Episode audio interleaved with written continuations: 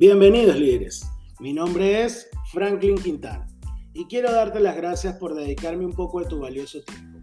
Te quiero invitar a que escuches este nuevo episodio de Cuéntame tu cuento, un espacio reservado para despertar el liderazgo que está dentro de ti a través de historias de personas que como tú y como yo se atrevieron a dar un paso al frente en medio de las dificultades. Sin más que decir, espero que lo disfrutes. Estoy realmente contento porque con este episodio damos fin a la primera temporada de Cuéntame tu cuento. Para la segunda temporada les tengo varias sorpresas, entre ellas el testimonio de varios líderes que atravesaron procesos de transformación poderosísimos, dignos de contar en Cuéntame tu cuento. Espero que disfruten la segunda temporada tanto como yo la voy a disfrutar. Pero la historia del día de hoy se llama un tornillo más. Y les cuento, esta fue una de las cosas más maravillosas que me ha pasado en la vida. Un tornillo más comienza así. En algunas ocasiones yo conversaba con mi papá y siempre le decía, yo nunca aprendí a hacer cosas con las manos.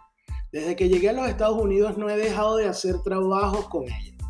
En una ocasión me encontraba en Ohio, específicamente en un pueblo llamado Springfield, igual al de los Simpsons, haciendo storage. Las storage son unas unidades en las cuales las personas guardan cosas. Para hacer los mismos se utiliza un impact o lo que es un taladro inalámbrico y miles de tornillos que a medida que se van colocando cada uno, la estructura va cogiendo forma.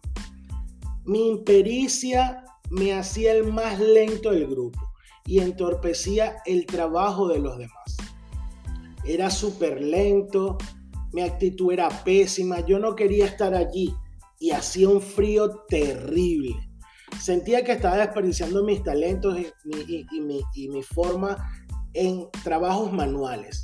Pero como Dios siempre tiene un mejor plan, me aterrizó en una tarde de invierno a menos 2 grados centígrados de temperatura. Mi jefe me comunicó que si no mejoraba tenía que salir del grupo. Para ese momento le había prometido a mi esposa que con el dinero que juntase podría venirse a los Estados Unidos y ahora me encontraba sin el dinero y bajo el inminente despido. Cabe destacar que la empresa que me, prohibía de alojamiento y transporte, por lo cual también me quedaría en la calle.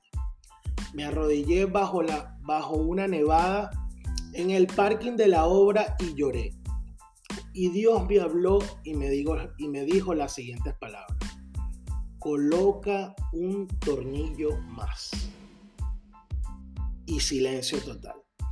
Al momento yo no entendí, pero decidí hacer caso a esa voz en mi mente y solo puse un tornillo a la vez. A medida que fue avanzando ese día, mis habilidades, para mi extrañez, mejoraban en gran manera. Al cabo de una semana era mucho más diestro en el trabajo.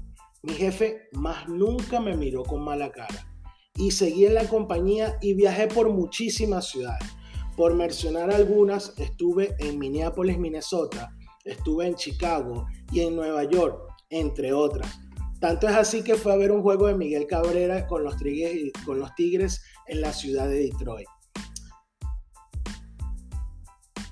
Líder, cuando luchas con tus propias fuerzas, es probable que no tengas las capacidades necesarias pero si luchas con las de Dios, nada será imposible. Cada vez que te sientas derrotado, solo coloca un tornillo más y Dios se encargará del resto. Toda la gloria sea para Dios. Solo me queda decir gracias por haber escuchado este podcast llamado Cuéntame tu cuento, un espacio reservado para alimentar tu liderazgo en medio de las dificultades.